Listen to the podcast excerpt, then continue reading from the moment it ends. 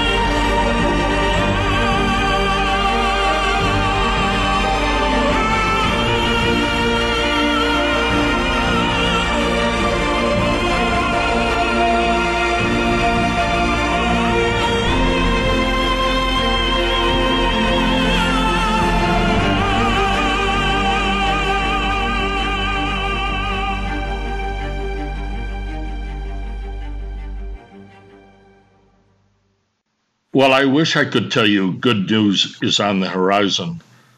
It's been widely reported that a vaccine to combat COVID 19 is coming.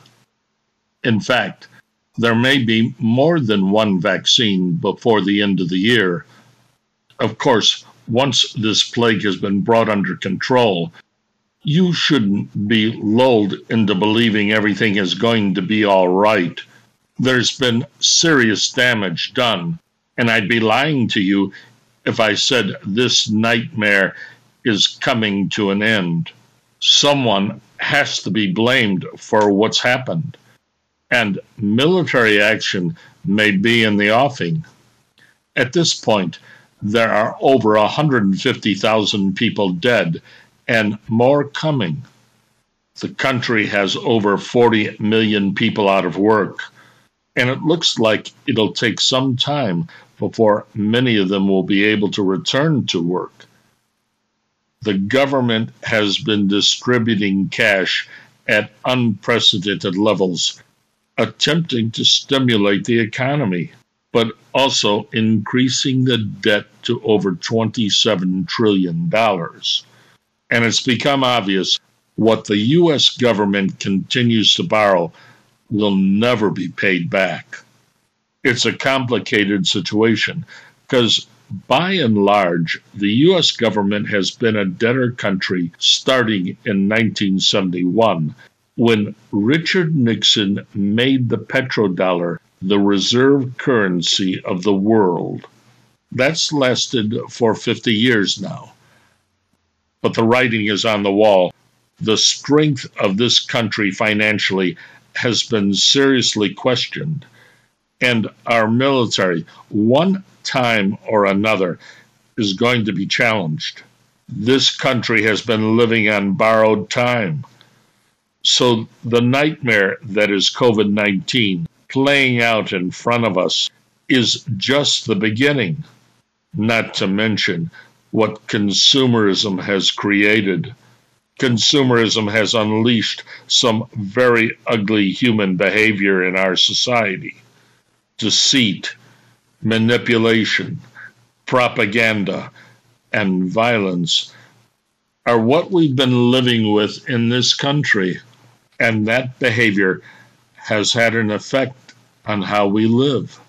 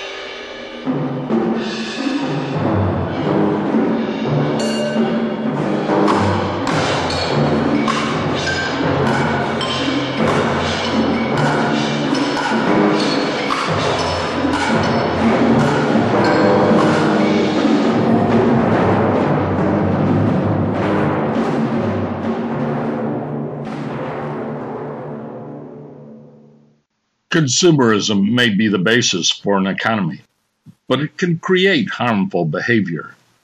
There are challenges when you're made to consume. And psychological stress produces distrust emanating from demands to succeed.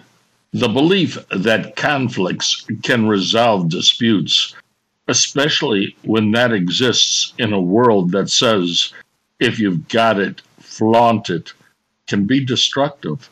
Humility doesn't easily work in a consumer society. Get it and get it fast is more like what succeeds. So when people believe that's what works, you find the motivation to get more and to be more than your next door neighbor can produce conflicts. For those who don't live by that standard, they're faced with depression, dysfunction, and even suicide. And this country is seeing that increasingly playing out. You might say there are lots of unhappy people in this country faced with the realization the promise of a better life will never come true. What you have here is the potential for major unrest. Most likely, we aren't going to have peace in this country. It could be that way for a long time, no matter who's in power. Stability and well being may not be easy to find anymore. External threats, whether real or manufactured, may compound what we're faced with. It's difficult to determine if we'll ever be able to rebuild an economy based on something other than what we have now. I do know this.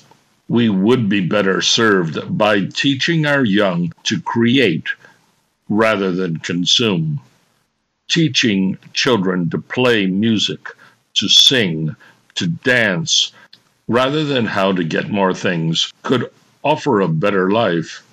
No, consumerism has instilled some very unpleasant habits in this country. And a lot of what we've taken for granted is going to disappear if it hasn't already. We're in the midst of a political season and I'm hesitant to talk about that because we have deep societal issues.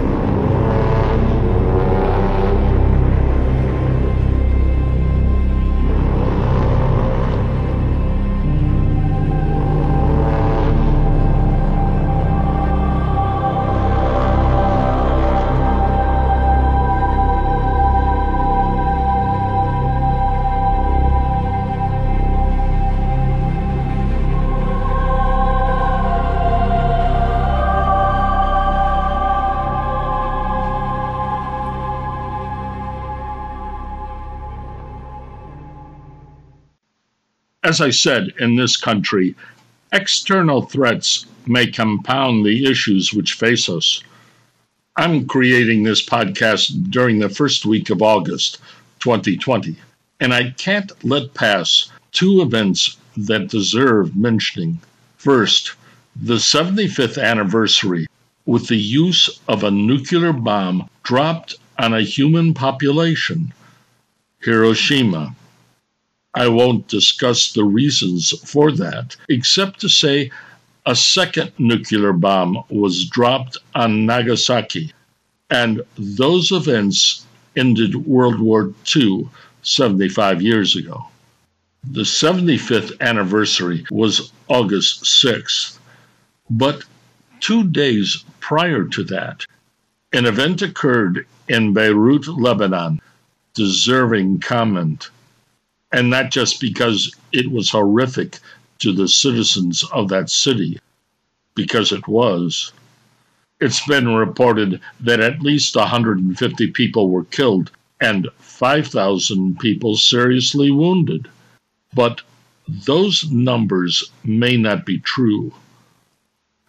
I've refrained from talking about the conflicts that have raged on in the Middle East and even military action across the globe in the last 20 odd years or so, except to say people have become wealthy promoting the sale and distribution of weapons. I don't take sides on who's right or wrong in these conflicts.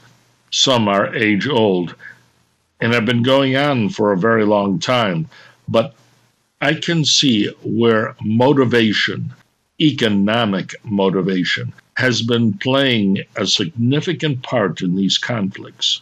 So, what took place in Beirut on August 4th calls into question a major vulnerability to the stability of our future as a species. I feel compelled to talk about that because what happened in Beirut may have been a weapon of mass destruction, not unlike what an atomic bomb is. I've been telling you about COVID 19 that it may have been intentionally released as a weapon. As such, what has occurred in Beirut could be an extension of what's coming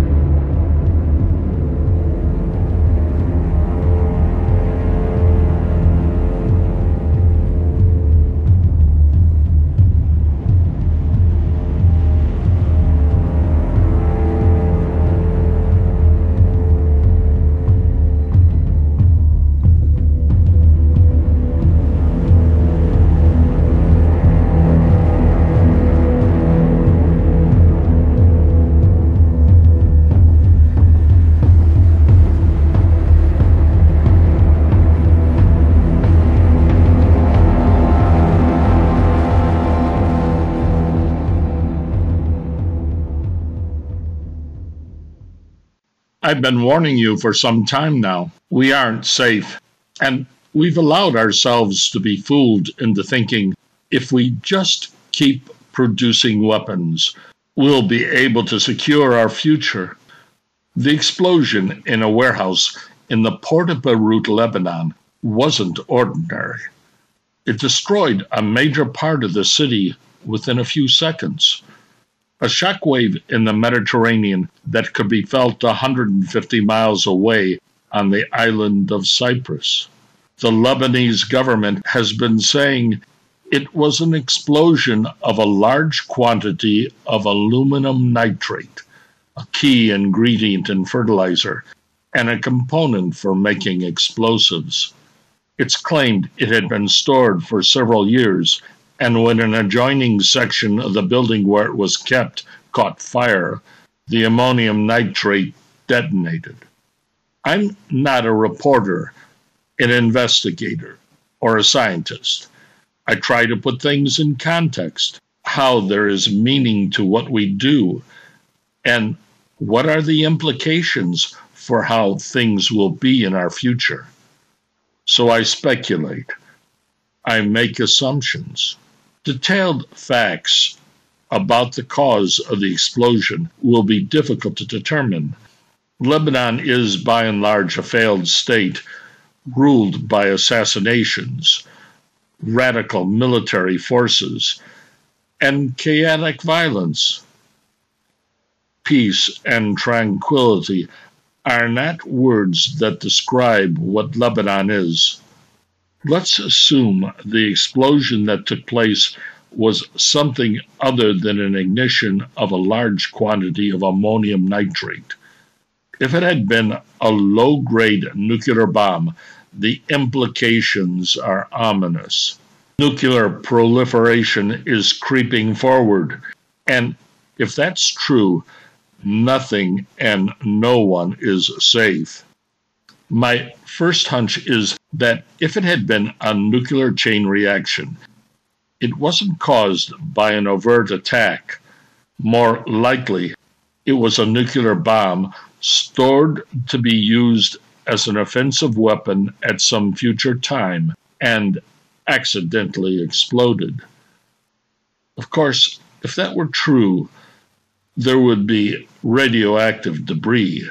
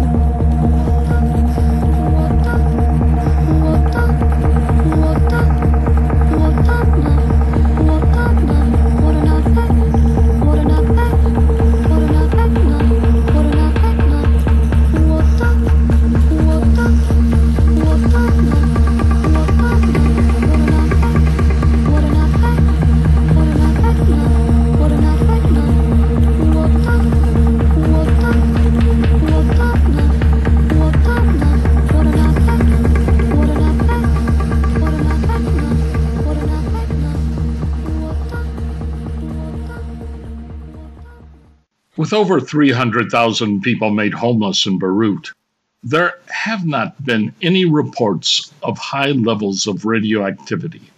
So, if it was something other than a nuclear blast or ammonium nitrate ignition, what was it? Well, there are bombs that aren't as destructive as a nuclear bomb.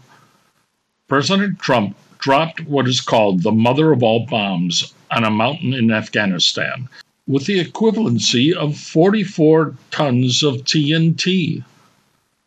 The bomb dropped on Hiroshima in 1945 had the detonation strength of 16,000 tons of TNT. But it should be clear to all that this world is becoming more dangerous, and I'm not sure we're headed in the right direction especially if you think we need bigger and stronger weapons to defend ourselves. You don't need a powerful rocket to deliver a nuclear bomb. All it takes is a ship sailing into a harbor. And it's becoming increasingly clear the knowledge to build a nuclear bomb exists for lots of physics majors in graduate schools.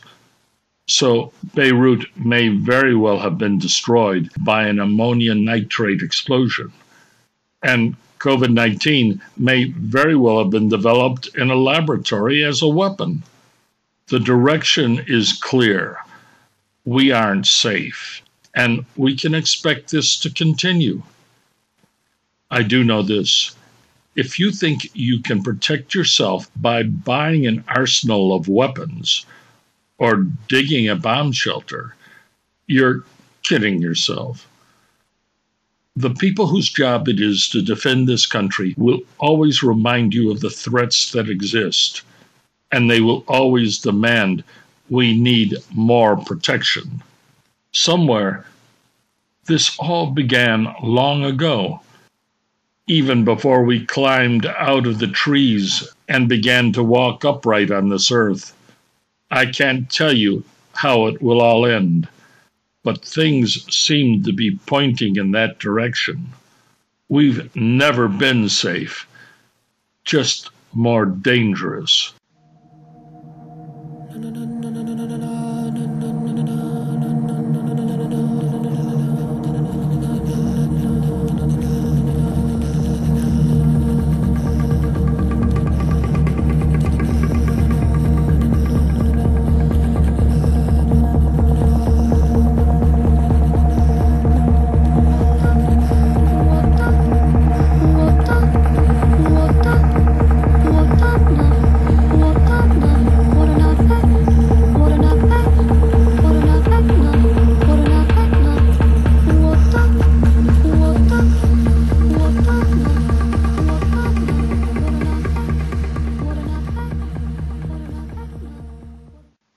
This week on Garner Isn't, you first heard Hans Zimmer's incidental music to the movie The Da Vinci Code. Then Christoph Penderecki's Anaklasis for 42 violins and percussion. Penderecki's music remains controversial in that it consists of tonal clusters void of melodies. Some of his created scores are free of notes and are only represented by graphic images. Wikipedia quotes him as saying, I'm interested in liberating sound beyond all tradition. Then you heard a recording by Jóhann Jóhannsson's Escape, followed by another work by Jóhannsson's for the movie Sicario, The Beast. Then a Jóhannsson cut from the movie Arrival, heptapod B, and then more heptapod B. Stampede, written and performed by Edward Garner in Morro Bay and Paso Robles, California.